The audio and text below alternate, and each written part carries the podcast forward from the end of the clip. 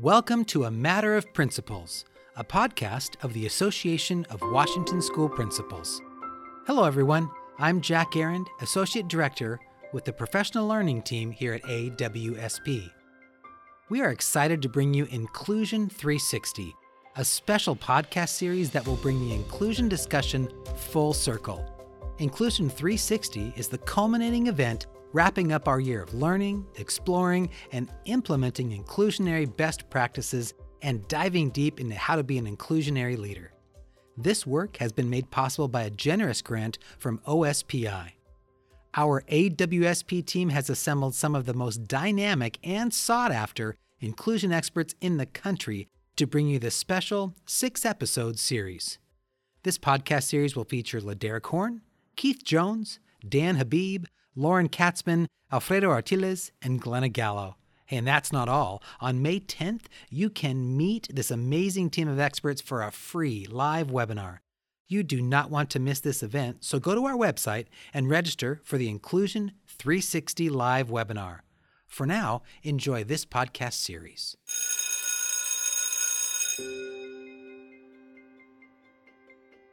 Well, welcome everyone. We are very excited for yet another session of AWSP's Inclusion 360 interviews with some amazing people that are the movers and shakers across our nation, uh, internationally as well, on inclusion and inclusionary best practices. Today, I am beyond excited to get to talk with Dr. Lauren Katzman.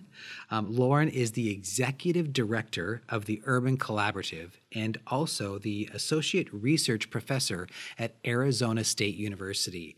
For those of you listening right now, you are in for a treat anytime that we get to hear Dr. Katzman talk about her work.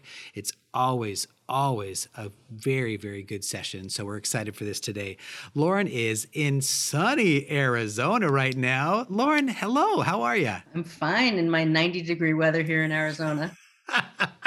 well, I am coming to you from not so sunny uh, Olympia, Washington, where we might hit 46 degrees today. So, anyway, it is good to see you and thank you for joining us. Thank you for having me.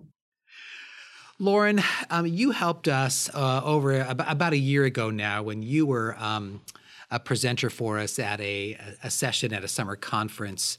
You introduced us to lots of great people. So, a lot of this inclusionary 360 conversations we're having with these great people, you introduced us to. So, thank you very much. But we might have some people listening right now that aren't aware of this amazing thing that is the Urban Collaborative. Would you take just a minute and kind of share with our listeners what that is and your involvement with that? Sure. Um, the Urban Collaborative is an organization that started out with the title Urban Special Education Leadership Collaborative. It was a very okay. long title, so we've kind of shortened it. Um, it's an organization that's almost 30 years old. I'm the second director, and I started working with the organization about 20 years ago. What we are is um, what I would describe as a national professional learning community of district leaders across the country over 100 school districts working on equitable and inclusive special education practices.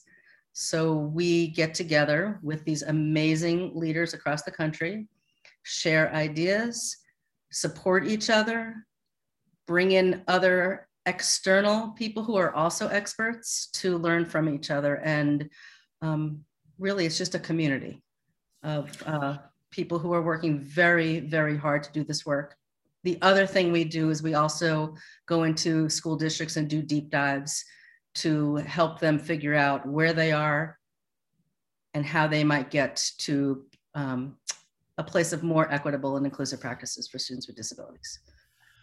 Wow. How often would you say the Urban Collaborative meets? Pre pandemic, we had two meetings a year, two national meetings a year in different parts of the country. The last one we had was in Chicago. The one before that was in Broward County, Florida. Uh-huh. Then the pandemic hit and we went to Zoom. We quickly moved to Zoom and we had meetings twice a month where we would get together and in the beginning just talk about what was going on with the pandemic. What did we need to do? what were all these regulations and guidance coming down from the feds what were what was each state doing because in so many places across the country everybody was figuring it out for themselves whereas we could pull ourselves together and figure it out together and just as an fyi one place we looked to as a country all of the time was the state of washington because washington state seemed through through Glenna Gallo to really understand how to guide the state. And so a lot of different districts took the guidance from Washington State to use when they were trying to create their own. And so then we started meeting twice a month. Now we're going back to our large meeting. Our next one is going to be at the end of April, also virtual. And after that, we're going to go back to online. I mean, sorry, in um, in person. Excuse me. Mm-hmm. And it will always be a blended model. So starting in December, we'll have a national blended model meeting. And because we found that the Zoom meetings work so well, we're going to continue with our monthly Zoom meetings as well. Isn't that great that I mean we're all kind of finding some silver linings by being thrown into this virtual world over a year ago and and how now many more people can access or participate it's it's actually a really great thing. Absolutely. And I think that's as horrific as the pandemic is and has been, and that is the truth, given that, there's a lot of things we've learned that I hope we continue as a, as a country and in education. There's a lot of things that we've learned, and there's some good practices out there that I hope we continue with. I, I, agree with you. Hey, well, let's get into our conversation about inclusion and inclusionary practices. But, but, but first, what I'd really appreciate um, you doing is providing for our listeners a kind of historical perspective of special education, civil rights, uh, inclusion, all of those things that have led us up to where we are today. Um, what I learned from you last year was that not a lot of not just school leaders, but anyone really has a deep understanding of that historical perspective of special education. And I know you are you are very, very well versed in this. And so would you kind of help our listeners kind of get up to where we are to today? So I'll start by saying special education is a civil rights issue. It started as a civil rights issue. The legal parameters are about civil rights. Um, the goal factually is about civil rights, and we've kind of lost track of that over the years, in my opinion. So special education started as an um, an outcry of families whose children were in institutions. So if you had a disability back pre 1970, you were pretty much regulated to a residential placement.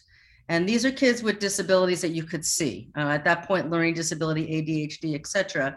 The, the more invisible disabilities weren't even acknowledged. But at the time, the people with disabilities were institutionalized or were not going to school. Pre 1970, schools did not have to educate kids with disabilities, and some states forbid the education of students with disabilities in public schools. And so families of these children who were in um, institutions took their cues from the racial civil rights movement that literally action by action word for word copied the civil rights legislation or the civil rights um, the civil rights reform work and so there were there's mighty protests of people with disabilities um, to be independent there were legal um, actions lots of lawsuits very similar to the civil rights actions and protests and uh, and lawsuits.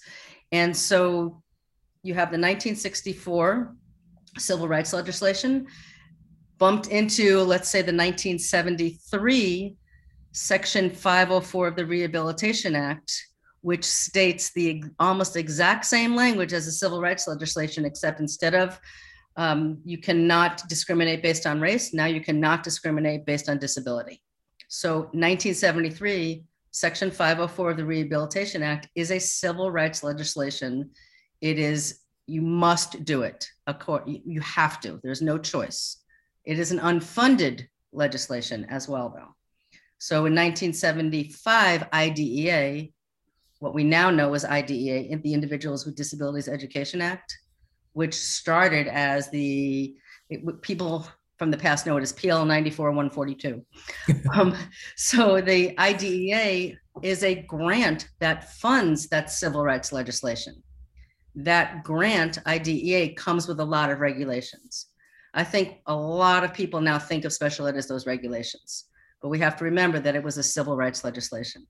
So you have the 1954 Brown v. Board of Education that says that you may not segregate schools based on race. You have the 1964 civil rights legislation. Brown, v, and then you have the 1973 and 1975 special education regulations. Brown v. Board of Ed, the desegregation of schools was fought up until about the 1970s, right around the same time that you have the special education legislation. So the implementation of desegregation racially and the implementation of IDEA started at about the same time. And so, what also started about the same time was using IDEA or the special education um, law to resegregate students of color. So, disproportionality of students of color and special education started at the same time. So when we when we look at the civil rights legislation of IDEA, we also have to know that it was born at the same time as racial desegregation, and they've always been hand in hand and used interchangeably for good and for bad. Wow, that that was a, a very that, that was perfect. You know, you gave us that from 1954 to you know when those two things merged together. Lauren, why do you think it's important, and I'm going to say should be required for our school leaders to really understand this history? if you don't understand the history, then you really don't know what you're providing your students. So let's take a white male student and a black male student that and you're they have issues with um, behavior and social emotional issues that white male student and that black male student are going to have typically will have different experiences that white male student may get more supports and protection whereas that black male student might get more um, disciplinary actions of suspension or restraint or seclusion, and they might be more likely to be in the school to prison pipeline. That is historic. That has been since we started special education.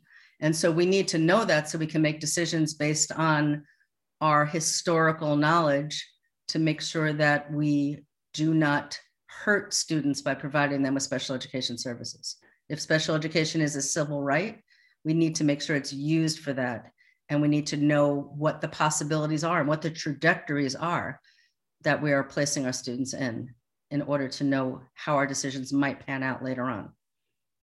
Yeah, yeah, thank you. Thank you for that. It's just so important. You know, we, we just need to know where we came from so we can continue to have integrity around our actions for the intent and purposes of all of these um, legislative issues that were passed. So, so thank thank you for providing that real quick um, kind of historical perspective. Of and also, education. as you're making these decisions, you need to know, like, you need to look at a child and say, "Let me take into consideration everything I need to know about the history to make sure that I'm making the right decision, even to give them special education services." Because students of color are overrepresented in certain special education categories. That does not mean that they have more disability. It means that they are overrepresented and overclassified. They are over segregated in special education classes, kids of color, and students of color are also um, over disciplined. So we have to be careful of those things and make sure that we mitigate for that and make decisions yes. appropriately. Yeah, wow. When I introduced you, Dr. Katzman, uh, I shared that you are the executive director of the Urban Collaborative, and you gave us a quick explanation of what that is. You know, you work with over 100 school districts across the nation. What are you seeing? What are you learning? I am learning a few things. I am learning that, first of all, so many of these leaders across the country are outstanding leaders. There is such quality and such expertise in the field. Um, and I don't know that I knew that the way I know that now. I mean, I knew individual people, but looking across the country, I am enamored by a lot of the district leaders that I have met. They are experts. Um, I am also, let me just say, enamored by the entire field of education, but in particular special education over this last year. I mean, the things that they have done are and continue to do is literally mind boggling. They are beyond exhausted and they are doing beyond miraculous work. You can, I could never have under, I, we could never have planned for the entire country to go one to one technology. People have been mm-hmm. talking about it for years. It's pretty much happened. Um, we could never have figured out how to just reach families the way we're reaching them. And these leaders have done that. There is more connection with families than there was before out of, out of necessity. Um, there is, there's just, I'm just enamored by a lot of them. So that's the biggest thing I want to say that I have learned positively is the strength of these district leaders across the country and the want of all of them to do the right thing. Now, that doesn't mean everybody is doing the right thing. I'm just right. saying there is a want and there is a, a hope and there is a push to do the right thing. I haven't met many people who aren't trying their absolute best. Okay, so I want to start by saying that. Um, I I see and I worry, and these special education leaders also worry that um, we are what I was talking about with the with the disproportionality that we are over segregating, over disciplining, and over classifying students of color. And it's not that people want to do that, it's that the system's kind of set up for them to do that. And so you not only have to help people understand the issues, but there are systemic um, there are systemic practices that need to be shifted. There are policies that need to be shifted. So there, it's it's systemic racism as well as um, just not thinking. But most of it is systemic. So there's a lot of systems to break down. Um, there, I also find that um, people who don't understand the the gravity of the decisions that we make. So again, the school to prison pipeline is a real thing. St- students' lives are in our hands. And um, I, I, want, I, I see people really attending to that. I see people attending to that, but I also see a lot of the times that special education gets kind of thrown into the conversation and logic flies out the window. People think, I don't understand special education, therefore it's your issue as opposed to let's sit and talk about it together. Um, people get scared by the term special education. So one of the things I am learning a lot from the people across the country is that they're trying very hard to, uh, to share with their district the fact that special education is not its own thing. Special education does not have its own curriculum. Special education is a support and a service to students in a district and to the school district itself. So to be able to be a part of the whole is what people are working really hard on eh, across the across the country and in order to do that there just needs to be lots of breaking down barriers breaking down walls so you can say you do know how to educate this child with a disability you really do and and we can we can talk about that lauren would you can, i want to back up just a bit you said and i think i i think i heard you correctly special education is a support for the district? I said special education is our supports and services for students, supports yes. and services for educators. You can write in an IEP that a, an educator needs to learn a particular skill to help a student. You can write in an IEP that if I'm the special educator, I don't have to do everything. So you can write in an IEP that a child needs A, B, and C. And as long as that child's getting A, B, and C, the gen ed teacher, the special ed teacher, whomever can provide it. Yes. And so it is a service in order to have access to the general education curriculum and succeed in their schools as they would if they did not have a disability.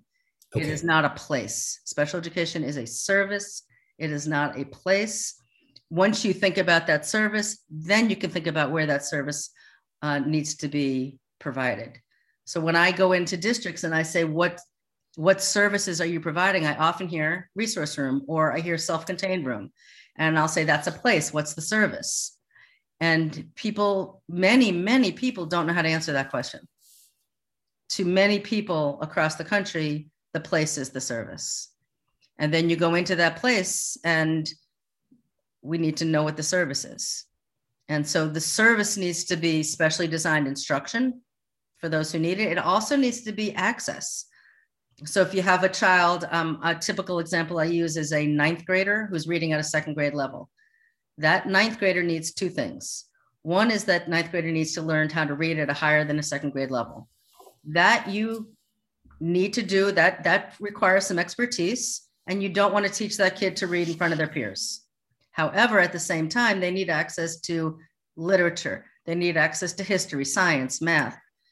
You don't keep them at that second grade level for everything else. You give them access to everything else. So both are equally important i think we spend a lot of time on that skill and not enough time on the access that's a service that anybody can provide special education needs to make sure that it's provided, but we have all sorts of tools out there in the field to provide that. And many of them are free. Right, right. Um, I want to I want to kind of keep talking about this for a moment with this. You know, you have this experience uh, and the opportunity to um, work with and reflect on all these different districts across the nation. And even just these nuggets that you were just man you were just throwing those out like crazy. They were so good. Um, what are you seeing as real positive trends throughout the nation as we as we um, try try to get to a whole understanding that it's a service, not a place. Are, are you seeing some positive trends um, throughout your districts that you're working with?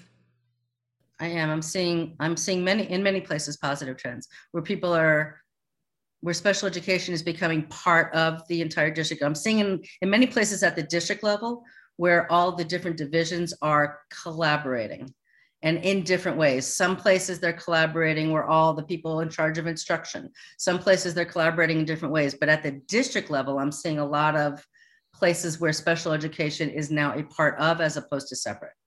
And I think that's really important. I'm also seeing a real push toward um, collaboration.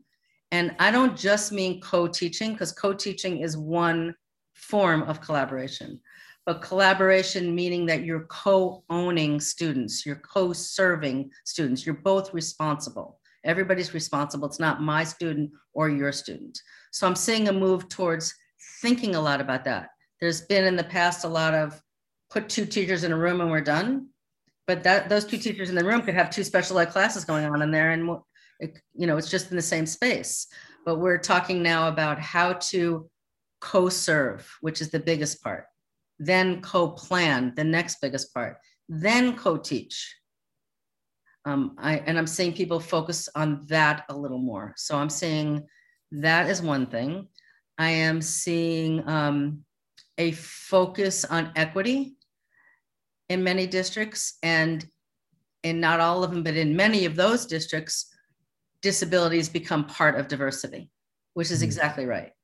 If you put it in the pot as with diversity, it's it's a positive aspect of diversity, and it is an aspect of diversity that we need to make sure that we attend to in our schools.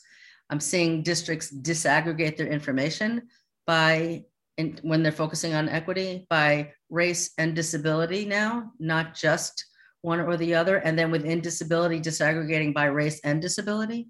So you can really kind of peek under the hood and see what's really happening. So I'm seeing a lot of districts focus on equity and, and include disability in that. Whereas not so long ago, I would hear all means all and then special ed's over here. Mm. That's mm-hmm. that seems to be less and less. Um, the conversation seems to be more and more equity includes all for real. Um, I am also seeing a bigger focus on social emotional learning. Yes. Which is, is which is huge because so many students are um, again the disciplining and the overclassification has a lot to do with behavior. And the antidote to a you know a student's negative behavior is a positive school culture. And when you're focusing on positive school culture you're not focusing on that child is you know not behaving the way you want them to. You're focusing on positive school culture and also teaching those social emotional standards like you teach reading standards, like you teach math standards. You're proactively teaching those standards. Um, that is a huge benefit um, because so many students um, who are frustrated learning might be acting out. You want to make sure that you're taking care of the emotional needs and uh, supporting them in that way. And that also often means supporting families too, which is a help to what we're doing. And Absolutely. that also decreases disciplinary actions, which we know don't work. A lot of the disciplinary actions that we're using, suspension, restraint, seclusion, expulsion, don't work. They don't work for the student. They also don't work for the school. It doesn't make the school um, safer or doesn't make the climate more positive. It doesn't work. And so we're, that's, I think, becoming more obvious and more the norm. That understanding is becoming, I think, more the norm. I'm seeing it. That's that's really encouraging that you are seeing that and you know, we are working hard in Washington state to really gain a good understanding of of inclusion. What really does that mean? I think we've done a really nice job of integrating, but now we're we're really trying to figure out this inclusionary best practices and what does that look like, feel like in a building. And I I really um, I wrote down what you said. Well, I'm writing a lot of stuff down, but I wrote down what you said um, about co-teaching, and and you said no, it, it's it, there's not just co-teaching, it's co-planning, co-teaching, and then this word. Oh, I circled it three times. Co-serving the student. Dang, um, Lauren, if you have not like you know said that in all of your other conversations, start saying it a lot because that is fantastic to co-serve, which I think is at the heart of every teacher and every school leader wants to co-serve and collaborative and and you know everything we can to support uh, the student. But it goes beyond just saying, okay, now we have a, two teachers in a classroom. What are they doing? So I really thank you for saying it the way you did. People often ask me like, what, what's the one thing you need to do in a school? And I have not answered that for years, but I'm starting to answer that now because that's often the question. What's the one thing? What's the magic bullet? And I always say there's no magic bullet, but I do think I have one.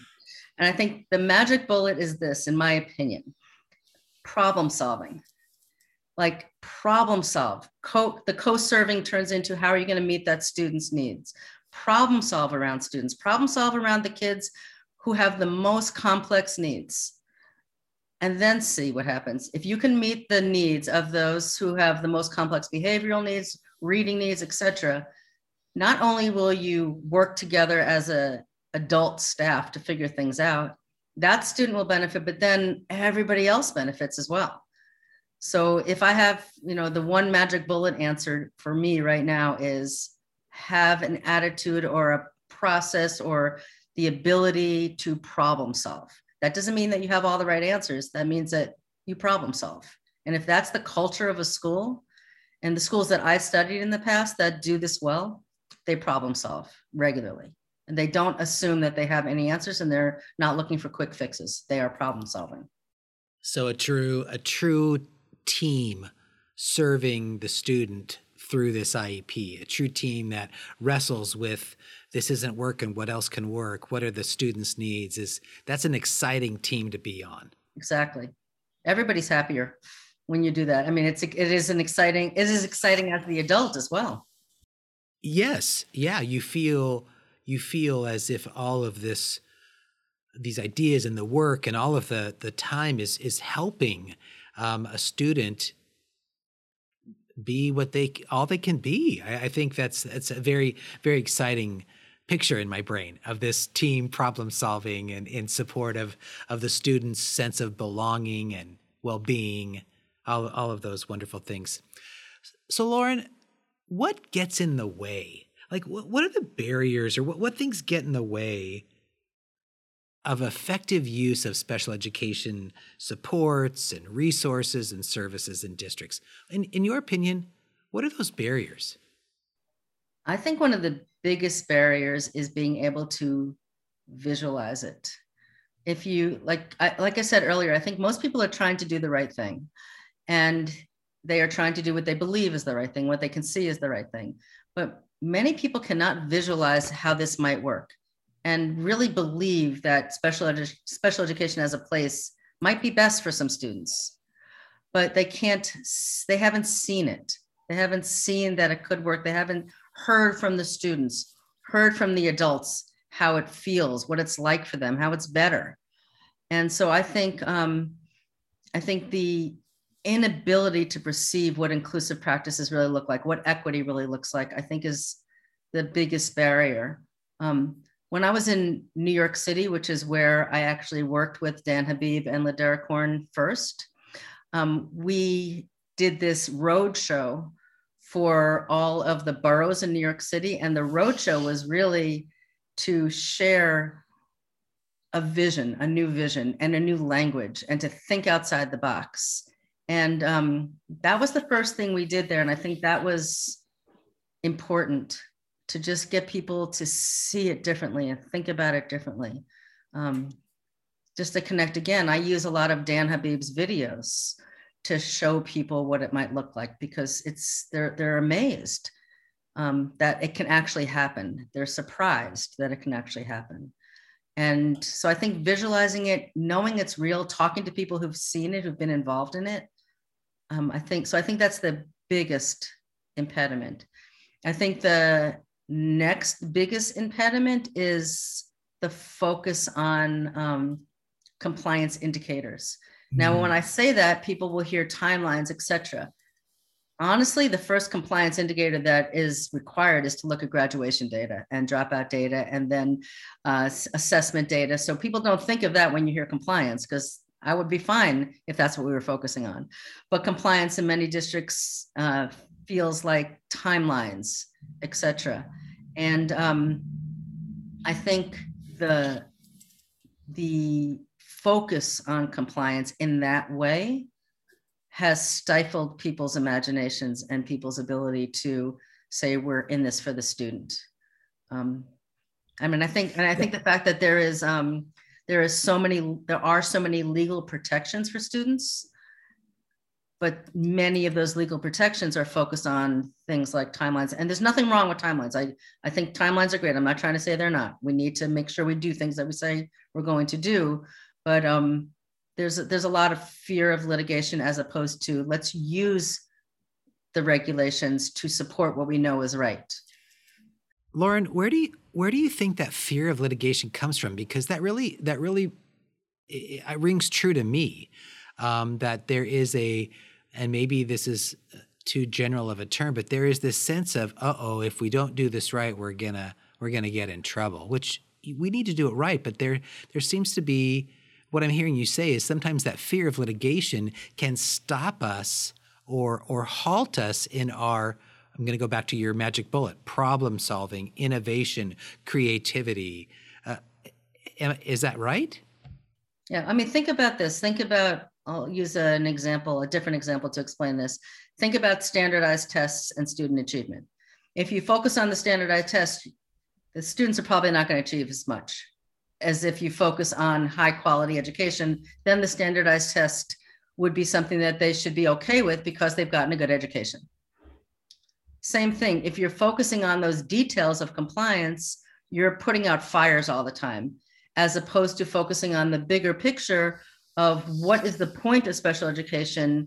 I mean, the, the lawsuits and the and the compliance issues come because people are not happy with something. They're not they're they're they're not finding that the students are getting benefits so there's a frustration if the students are getting benefit and if we're really doing what's right for students those will go the, those lawsuits will will diminish mm-hmm. you know who's bringing the lawsuits people who are unhappy with what we're doing so we keep doing the same thing over and over again let's broaden it let's think proactively as opposed to reactively all the time. Okay lauren i i, I want to keep kind of drilling down on this idea. Sometimes I, I, I get this sense that school leaders, like, and you had shared, that maybe don't, are not remembering that historical perspective of special ed, what this really is. This is a civil rights issue. We're, we're working for the kid, and we all understand that. But we kind of, as a school leader, can get in our head a little bit too much about, uh oh, maybe I don't know all of the uh, laws around special education, so I'm going to leave this um, to the special education teacher or whatever that is.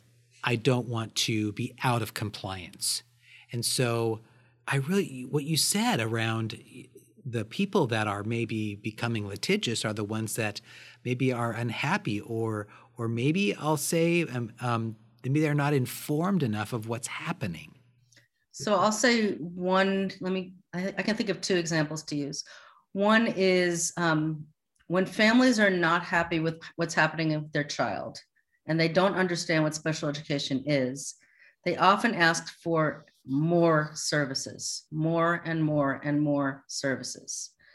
And then if we're in a litigation mindset, we'll give them more and more and more services. But that's not often right for a student. More services means a more fractured day. It can often mean a paraprofessional next to a child all the time. And, and so when, without an understanding of what special education could and should be, those services, then we get into this whole if we want more, more, more, more, more, and then everybody wants more, more, more, more, more, and there's no way to do that because then everybody's education is fractured. Then we're we have too many services and not enough providers. Um, so to understand that special education should be targeted and a service and that it doesn't have to be provided by a particular special educator then if you're looking at that versus listening to the more more more argument then you'll be less out of compliance and the student will be getting more of what they need.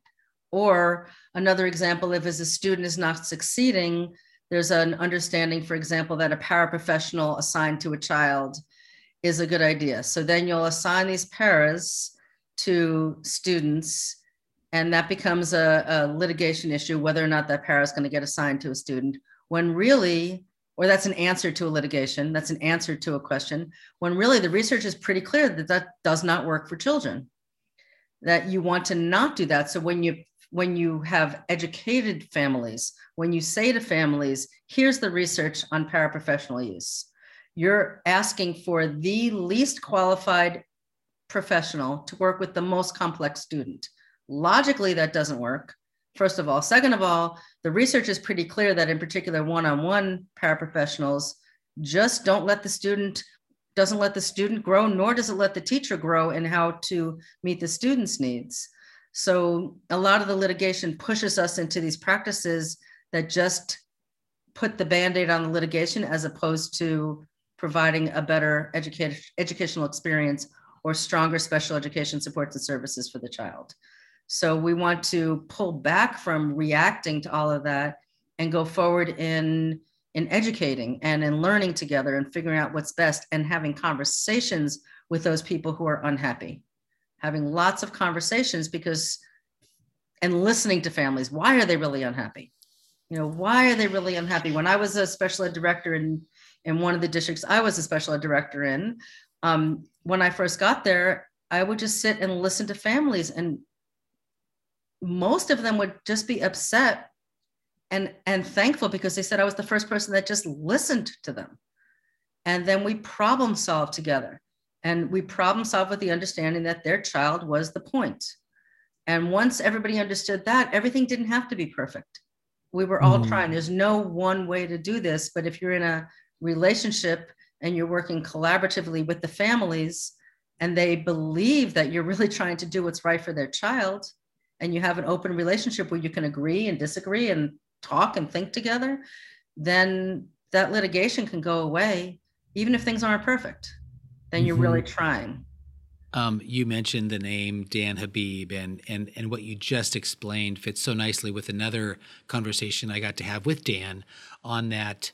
Um, and he really talks about the school and family connection, and um, and I'm so excited that the both of you will be in our on our live uh, talk show here in a few weeks, but uh, because it's all about that. It's about the I'm gonna I'm gonna try and summarize this. Uh, the problem solving is your magic bullet. It's the connection. It's the asking a question from the, both the family to the school and the school to the family, and really authentically problem solving and focusing on what what's the problem we're trying to solve and how would this best serve the student. Yeah that's really i'm excited for our listeners because they're going to be able to hear what dan had to say and listen to what you say and there's so many great connections um, dan as the the the parent of a student with a disability, you as a uh, past special ed director for a district, and now your your work with the collaborative. I just think that's great and and good, solid advice for school leaders everywhere. Just listen and problem solve, and a lot of magic can happen from that. And let me add one other piece that I think people get stuck with. The IEP is supposed to support the right things to, to do the right things as opposed to you have to follow the IEP if you don't think it's the right thing. So if an IEP is not right, then sit down and redo it together as opposed to saying we have to wait until we, we have to do this because it's written in IEP. Yes, you do. But if what's written in the IEP is not what's right for the child, then sit down and rewrite. And you don't mm-hmm. have to wait to do that. That, that document is a living doc. Once that document starts, it's a living document and it must be looked at once a year, but it can be looked at as often as you want. And so people think that they're tied down by it.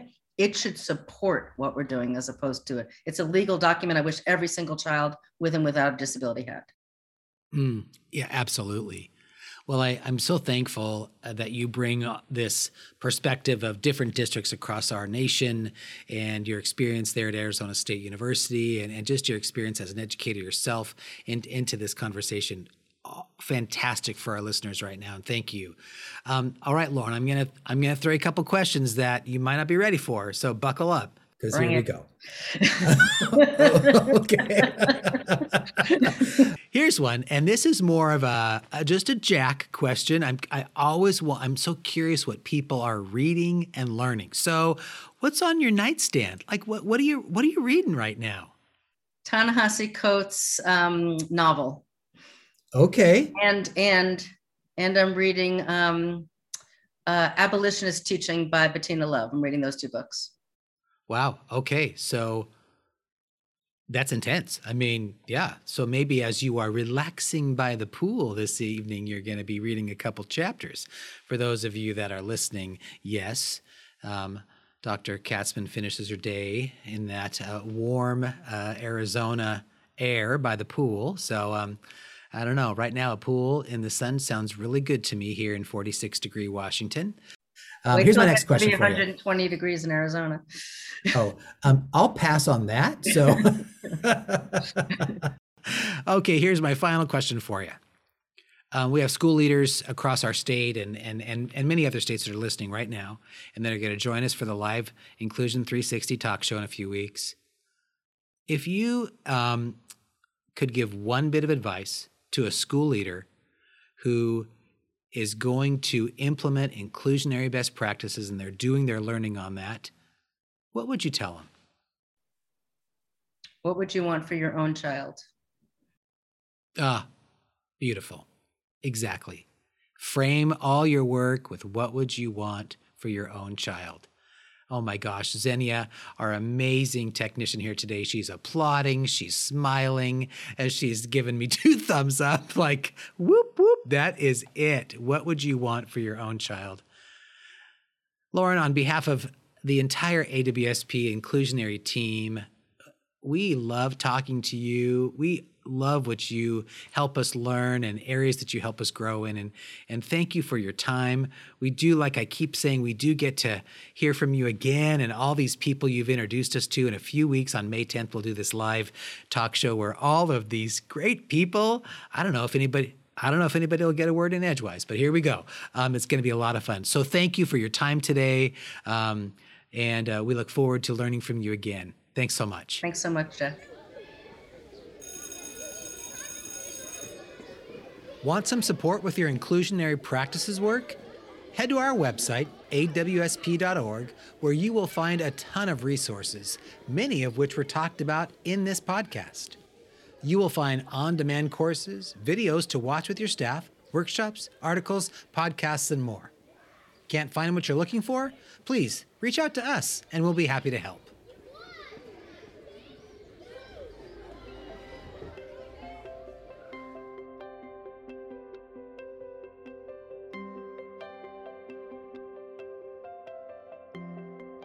How about some professional learning that's relevant and fun?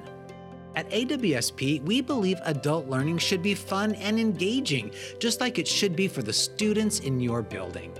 we promise to never deliver death by PowerPoint and bore you with sit and get learning. You know, a good friend of mine said professional learning equals self care. And self care, that's how you get your power back. So at AWSP, we are all about supporting you and partnering with you on your professional leadership development. You know, one size doesn't fit all. So we provide a number of different ways for principals, assistant principals to stay sharp and improve their skills. We offer content for interns, assistant principals, and principals in all stages of their career. We do that in person when we can, and of course, online. From our cohort based launching school leadership and building effective leadership networks to our video workshops, we've got something bound to be right up your alley. Visit our website for more information on engaging and dynamic professional learning.